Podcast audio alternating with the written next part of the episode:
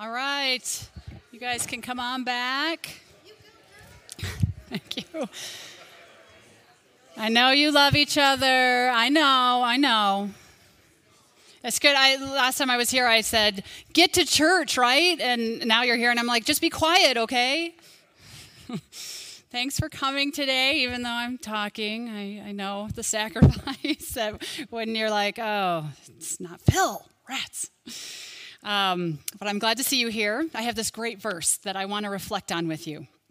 Um, uh, remember that Phil is doing this one verse series uh, so that we're given a few verses to help us remember when we're not likely to remember. Maybe when we're swept up into conflict or swept away by hormones or swept into pain. Uh, this is what are our true north verses that are going to keep us locked on target. And in fact, this series reminds me of a story that swirls around our family from time to time, my family. Uh, and it's, let's see, so let me set it up we used to go to a camp, a Christian camp up in the northern woods of Wisconsin all the time. It was uh, like a second home. And my dad is this really fun guy. He's very fun. Little bit of a troublemaker. Uh, and he got his hands on some water balloon launchers. Do you guys know what those are? They're, you know, maybe five or six feet across before they're stretched out. And they take three people to operate. That's how this is. I mean, they shoot know, hundreds of yards. I have no idea. I don't. I'm not spatial. I, I'm not my gifting. But uh, in this particular case, my brother was holding one end, right, and you have to like brace it because my dad's back here pulling. My brother-in-law, who I don't think was married into the family yet, so he's just doing whatever my dad says, right? He wants to get into his good graces, so he's holding this side over here. And my dad's back here pulling this back. My brother says, I think we're getting a little too close to that cabin where this family is staying, right? Uh, uh, you know, kind of saying some caution. My dad, fun guy, right? Stay on target, stay on target. Which reminds me about this one verse series. And it actually reminds me, like what Deuteronomy is, which is where we're going to be camping today. It reminds me of what Deuteronomy is saying over and over again. So, Deuteronomy is it's set in the time when the Israelites were just about to enter into the promised land. And so Moses is saying, stay on target. Let me read you a verse from there. Deuteronomy 4:23 and we're going to be there if you have a Bible Bible app. Feel free to open it up. That way if I get boring, you can read and you'll get something out of this time, all right? So Deuteronomy 4:23 be careful not to forget the covenant of the Lord your God. And this sentiment is said over and over in Deuteronomy. Be careful to do what the Lord has commanded. Take care to follow the commands, observe them carefully. Be careful that you don't become corrupt. Be careful not to forget. Stay on target. So there's a few things that make that story about my dad kind of funny. The first is that, I mean, that water balloon went through that window like a bullet. I mean, it just went straight through. Uh, another part is that, you know, he was also the director of the camp, uh, the family camp. So he went up the next day with the broken window and asked for information. Does anybody know what happened? You know we had this drive-by ballooning. Nobody knew. Uh, they st- uh, today he might be outed. He might get a phone call. Um, it was you. We never knew. Another thing that makes me laugh is that I was asking him, What in the world were you aiming for? You know, I know where he was shooting, I know the area and what's over there. And he laughed. He said, I don't know. and that makes me laugh that he, he's just a goofy guy. So, uh, this verse, though, this one verse, does tell us what we're aiming for. so, this is the opposite of what my dad was doing. Uh, and really, I only want you to remember three words. So, Phil said my one rule is that I had to stick to one verse, and I'm an overachiever. So, I said, I can do better than that. I can do it in three words. Uh, and we're going to actually memorize those three words right here, right now. I'm going to read you the verse, and then we're going to do some memorization uh, work together. So, this day I call heaven and earth as witnesses against you. And I understand that that's like typical covenant language of the day. So, just to kind of set the stage there. This day I call heaven and earth as witnesses against you that I have set before you life and death, blessings and curses. Now choose life so that you and your children may live. Do you hear the target? What is it? Now choose life. Life. It's our target. Stay on target. Now choose life. Okay, so now we're going to memorize this. And I'm going to use a technique that goes way back to my Awana days. Uh, I'm going to take word away one word at a time, and we'll, you'll memorize it. You'll feel like you've done something productive with your morning, okay? That's good. It'll be good. All right, so we're going to say it together. Ready? Now choose life. Good. All right, now I'm going to take away a, a word. You don't know which one it's going to be. So just do your best at remembering those three words. Okay, ready? Here we go. Now choose life. Good job. Good, good. Okay, it's a little bit harder. This is going to be a little bit harder. Here we go. All right, ready? Now choose life. Great. Okay, now this is going to be the hardest. I, it's going to go away. So now you just have to remember it. Here we go. Ready? Now choose life. Look at you guys memorizing God's word. Well done. Well done. All right, let's pray and then we'll jump into some seriousness. So, Father, um, I love that you want us to live. I love that you gave us life to live it. God, I know that we do a poor job of it at times. And I ask that you would move us to make the choice to live. And it's in your son's name we pray. Amen. So, this verse has always grabbed my attention. There's something about the urgency, the passion behind it, the simplicity of it. Now choose life. And I want to just spend some time reflecting on them. So, uh, now. Now is a big word. It's kind of like therefore, right? In fact, it's translated therefore in certain translations. And you know that pithy saying about therefore that when you see it there, you've got to find out what it's there for, right? So this says now. So we've got to figure out, well, what was before? So we can know what now means. And uh, this verse it comes at the end of the book of Deuteronomy, so we're going to talk about the whole book of Deuteronomy, Deuteronomy this morning. Buckle up, here we go. Deuteronomy is actually a very interesting book. I found myself um, drawn into it. Uh, there's certain books of the Bible that I don't feel drawn into, uh, Leviticus being one of them. Um, I learned that Deuteronomy was the second giving of the law or the copy of the law. And I just was thinking, what's, why would that be needed? I mean, back then they had to say the law to each other over and over again. That's how information was passed along, right? But why is this uh, in our biblical record? What do we need this for? Okay, so that's kind of rolling in my head as we're as I was studying for this. So, Deuteronomy includes a history, a summary, and a guarantee. And I just want you to know, as a speaker, that when there's three parts and they all rhyme, I throw a little party in my head. It makes me very excited. so, three parts, they all rhyme history, a summary, and a guarantee. Moses gives a history of the Israelites from the time that they exited uh, Egypt to the time mm, that they were in right then, ready to enter into the promised land he gives a summary of the law. Again, he hits all the high points, the Big Ten, make it in. And then he gives a guarantee obey and you'll live, disobey and you will die. It is a guarantee. He says it over and over again.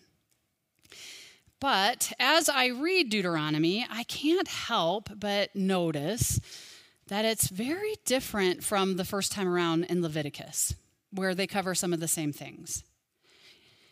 I'm telling you, it just feels different. And I hate to bring up feelings, but it just does. It's a totally different feel from Leviticus.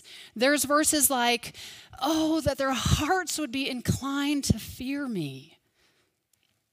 There's verses where Moses says, Yet the Lord set his affection on your ancestors and loved them, and he chose you, their descendants, above all nations he says, The Lord has chosen you as his treasured possession.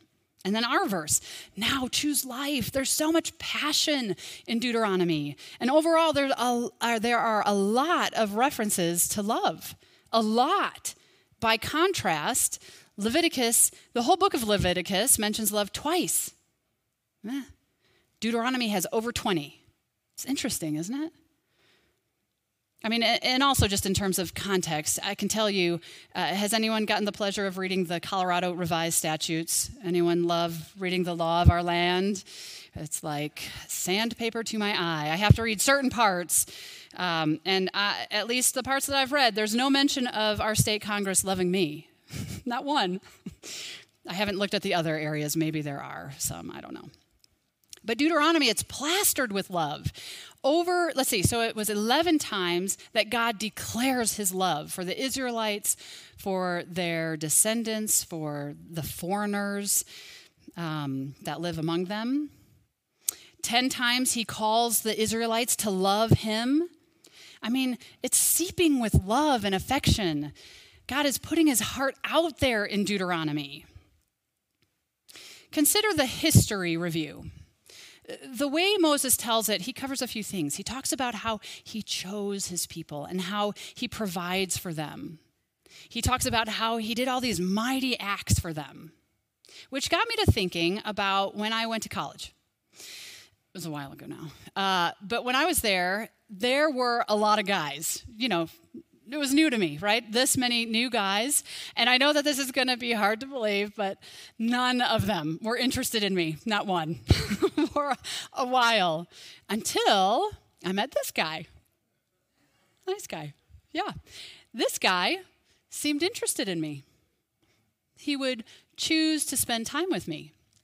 He'd do things for me that showed that he was thinking of me when uh, we weren't together he we neither of us had a car at the time which is far more normal okay just everybody bring down your standard for finances when you're a college student you're supposed to be broke okay? Anyway we didn't have a car so he would bum a car off of one of his friends and you know provide experiences for us to go on. He paid for me. Like i said we were broke so our first date we shared a pizza a cheese pizza. Good times good times. And then he would do cool things. Steve can do a lot of cool things. Um, I'm uh, always amazed. I ruin things, he fixes them, he makes them better. Uh, but I have this one memory where he was building a loft. And, you know, that blows my mind. I can't do that. I know we have a lot of engineers here. I know that's like ridiculous. But for me, that's a lot. And I uh, was impressed. And I think that he likes that I'm impressed by what he does, right? So um, anyway, I have this memory of him walking away with his, uh, you know, work boots and the drill with his cord slung over his shoulder, sauntering away in these jeans that, you know, just fit nice. It left an impact. and I'm not saying that building a loft is akin to splitting the Red Sea, but I'm just saying I was impressed. And the history of Deuteronomy, it kind of reminds me of that. It kind of reminds me of God wanting to impress his people, wanting to woo them to him. I'm going to go back to this slide. So, even in the summary of the law, uh, you know, in Leviticus, it's like law, law, law, law, law. Uh, but in Deuteronomy, it, he pauses to make commentary. And it just feels different to me. It seems like he's really being clear that, listen, I'm taking care of you with these laws. Let me give you some examples. So there's a law about um, a year. Every seven years, they would cancel debts. So if I lend to someone, I know they've got seven years to pay that off, uh, and then it, the rest of it's going to be forgiven. Um, and he noticed, you know, uh, before, so between Leviticus and Deuteronomy, he noticed that people were getting less and less likely to lend as that seventh year was approaching, right? Because I know if I'm lending people money at year six, I'm not going to get that back. And so people were getting tight fisted. So he says, be open handed. He's taking care of the poor here. There was no church at the time, no thrift stores, no ministries. God's taking care of the poor so they don't lose hope in Deuteronomy. So there's instructions for a man. Excuse me, I keep spitting. Don't you wish the masks were back in? anyway, um, there's instructions that when a man got married, for the first year, he couldn't go to war He couldn't go off with the armies to go to war. He was supposed to. His whole job was to make his wife happy, love his wife. Isn't that nice? Uh, even the laws about sacrifice. Um, the phrase that gets repeated over and over again when he talks about sacrifice in Deuteronomy is in my presence. God says, do your sacrifices, bring them to the place of worship, and eat them in my presence. Eat with me. It's like he's inviting us over to his house. I love that. It just seems to emphasize that he's caring for people. He wants us, he woos us, he cares for us. And even in the guarantee, it can feel a little bit harsh, right? Like, even as I say it, like obey life, disobey death, uh, it feels harsh. But it reminds me of something that Dave Ramsey says. Do you guys know who Dave Ramsey is? He uh, talk show host. He has this whole company that talks about leadership. And we went to a leadership conference of his, and he uses this phrase: "Being clear is being kind." Being unclear is being unkind. And he gives an example like uh, if I, as an employer, have expectations of an employee, uh, I need to be clear about those expectations. I don't want to be fuzzy and then just fire them, right? I, am going to be clear about what I expect of them, you know, the timeliness that they need to be up to that, uh, up to snuff by then, um, or else we're just going to go our separate ways. But I, I want to be clear so that that employee can make the choice so that he can su- succeed. Being clear is being kind, and there is no uncertainty with God. The gods of other nations of that time were very unclear. They did not come near to their people, they did not speak to the people of those nations. And so those nations operated out of insecurity and unknowing. Think about um, the story with Elijah on Mount Carmel, where he faces off with the prophets of Baal right? So first of all, there's like 450 prophets. So right away there it's like over the top, right? And then they're getting louder and louder because there's no response from their God and they're getting more and more desperate so they're slashing themselves with swords and still no answer. But with God it is very clear. He's being very kind. This is love. Now, so now we have context. When we read, now choose life, we can set it in this context. God is wholly in love with his people. He wants what's best for them. He wants them to be healthy and have a loving community that takes care of each other, that acts fairly when mistakes are being made. He's doing all he can so they can enjoy life, so they can have life to the full. But there's this one thing that can get in the way us. We get in the way. He lets us choose, and we can choose otherwise. And we did. You remember in the Garden of Eden, there were two trees in the center, right? There was the tree of the knowledge of good and evil, which will lead to you shall surely die. But there was another tree. Do you remember what it was? The tree of life. You guys are really quiet. You can you can shout it out. If you're wrong, that's okay. Be wrong and strong, okay? That's all right. That's how we learn. Humiliation. That's how I learn. I don't know about you guys. this is where internal processors have an advantage. Yeah, I mean, God still gives us the choice, even though we chose poorly in the past, even though everything He loves, everything He created is on the line and at risk. It reminds me of when a man and a woman, a husband and wife, come to marriage counseling because the wife is having an affair. The therapist has to explain that marriage counseling cannot happen until one thing happens. Do you know what that is? Stop the affair. She's got to choose her husband. The affair has to stop. The other guy has to go away. No contact. She has to choose her husband, which is a tearing process. It is a miserable, awful time for everybody in that process. If you can prevent yourself from getting there, please do. But as that's happening, meanwhile, the husband's heart, his family, his whole life is on the line as he waits. And even if that hasn't happened to you, and I hope it doesn't, I'm guessing that you've been involved in a relationship where you've invested a lot and you're not sure about the return on that investment.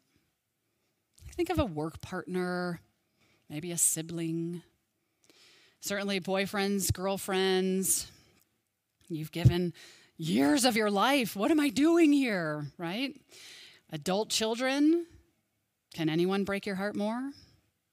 You love them so much. Your heart is out there. What are they going to choose? Are they going to choose to believe you and your intent? Are they going to stay angry? Are they going to uh, put in kind of equal effort? Are they going to take advantage of you? Or worse, will they cut you off entirely? I mean, this is what God is uh, experiencing, I think. I don't know exactly, but when we read Deuteronomy, we can get all huffy about um, being told what to do, can't we? We have some pretty strong American values of freedom and ultra independence. In fact, we just watched a movie with our junior and senior hires, and it was a goofy movie. They even make fun of the movie in the movie, so it's that kind of movie. So, uh, but one of their stated morals was never let anyone tell you what you can and can't do in life. And so we mocked the movie. But we've all been there before. We don't want to be told what to do. But in the context of relationship, where God is at, loving someone and not certain they're going to return the love. This is more than law. This is God's heart. This is Him loving us, wanting us to have a better life. Now, in light of God's love, choose. What will you choose? Will you choose to respond to His love and turn toward Him, or will you find your own way? God urges life. Choose life. So I want to read to you um, from a little bit after verse 19. So we're going to start at 19 and go through 20 because it's a complete thought. So this day I call heaven and earth as witnesses against you that I have set before you life and death, blessings and curses. Now choose life so that you and your children may live and that you may love the Lord your God and listen to his voice and hold fast to him. And here's the part I want you to hear for the Lord is your life, and he will give you many years in the land he swore to give to your fathers, Abraham, Isaac, and Jacob. The Lord is your life. Do you hear that? Choose life. The Lord is your life. When he says choose life, he's saying, choose me. Choose me. When we choose life, we're choosing God and knowing Him and connecting with Him and intimacy with Him. When we choose not God, we're choosing a path that leads to death. And we may not be intending, we uh, most of the time we're not intending death, right? We're maybe intending to uh, get relief from pain or some sort of emotion. We may just be doing what makes the most sense to us at the time. But when we choose not God, it leads to death. Now choose life. Let me give you some examples. So, I'm feeling lonely, and not just lonely, I'm feeling that really empty kind of lonely, the kind that I'm pretty sure isn't going to end. And I'm, I could, I could maybe start this relationship that I shouldn't be. I could sleep with someone, or I could choose God tonight. I could lean into Him in ways that I maybe haven't before. Or maybe I have before and I'm doing it again because I trust that he, intimacy with Him is better than this. Or maybe I'm tired of scraping by. I'm, we've been struggling financially for so long. I don't want to be in this desperate place anymore. I could uh, not report something on my taxes. I could lie in any number of ways to make it easier financially for me. I could do a get rich quick scheme and take advantage of someone. Or I could trust that God really does intend to provide for me, and He will in the way that He intends to, even if it's not what I would want. I think also as we get older, we have more and more experiences of human beings that maybe are disappointing. And it can be tempting to develop some calluses on our heart, maybe avoid people, maybe not reach out. Or we can choose God and be kind and engage and trust that He will take care of us, even if people aren't as nice as we want them to be. Do you see how one path leads to God and an intimacy with God, and the other path goes away from Him? What are the choices that you're facing And how can Deuteronomy, seeped in love as it is, help you to know how to know God more deeply in your realities? So, I mentioned before that sometimes we have a hard time with the law in the Old Testament. I am not an expert in the Old Testament or the law. I really appreciate learning from people who are, who know a lot more about these things. So, I'm not going to be the one to explain to you, you know, the different categories, if there are categories, and how to apply and what to apply. Uh, I don't know these things well, but I will say that if there is an area of the law or the Old Testament that you struggle with, dig deeper, choose God, do business with God in those areas. Uh, there have been areas that I have struggled. There are some hard things in this Bible. It is not an easy path. But when I've gotten over my fear and I faced God and did business with Him, I'm telling you, I found peace. I think you will too. So I don't know what choices you face. I can only imagine how complicated they are. We, we- we weave some pretty good webs, don't we? And they're woven for us. I mean, imagine someone who is divorced, never wanted to be, fought against it, and now finds themselves divorced and in a blended family situation. What is choosing life in those situations? Those are tough questions. So I think sometimes we have to extrapolate from Scripture, principles in Scripture, um, uh, what life might be. So I want to give you some maybe guidelines. And I don't think that the path of life is this like uh, tightrope where if we make one misstep, we're off it. I think God gives us boundaries, but then there's room to move and make some choices. So here, I'm going to give you a few. So perfect love casts out fear right? So I think one of the principles we can gather from that is that if we're making a choice that's based in fear, fear of losing someone, fear of being alone, fear of not providing for my family, fear of not leaving enough impact, that's typically not the God path. Choosing life usually requires faith when we're afraid. Uh, anger, if there's a lot of anger going on, we're likely not on the path toward life. We're over here on the not God path. I think that's probably why uh, Phil spent two weeks on Ephesians 4:32. Forgiveness, it's a big deal. It's a big deal, and that is the path of life. I know that for sure. Uh, I know that when a decision is made to um, be for my satisfaction or my good feelings and disregards the effects it has on others, that's going to be the not God path. Like, for instance, if I make a joke at someone else's expense, oh, it feels good if I get a laugh, but mm, it's not good. Don't be fooled. Uh, okay, so actually, let me say, I still reserve the right to um, make fun of Don Talley. But beyond that, uh, it's, it's no, I'm not going to make any jokes at the expense of others. I'm just kidding. Uh, but yeah, we often think the good feelings we get from this path is life, right? Um, the happiness or whatever. Uh, we think that that's life, but don't be fooled. Remember, what's our target? Our target is life, and who is our life? The Lord. God is our life. God's our target, not good feelings. Similarly, if you are struggling in some way and you just want to take the edge off, you want to numb in some way, my preference is Boston cream donuts from Dunkin' Donuts, obviously. Uh, but yeah, so there's there's food that can numb, right? There's uh, substances, many different kinds. There's um, numbing out in front of TV. There's shopping. There's gaming. There's um, any manner of way um, to get rid of those feelings. But really, what God wants is to cho- us to choose Him when we're in those raw places. I will tell you also that the path of life usually involves waiting. If you're making the decision and it is an instant fix, it might not be the path of life. Uh, I, I will be honest with you. God is not as timely as I would like him to be, and I argue with him pretty regularly about this. I want him to move faster in people's life. I want to see relief. Uh, but in his defense, he is working to redeem a lot of us.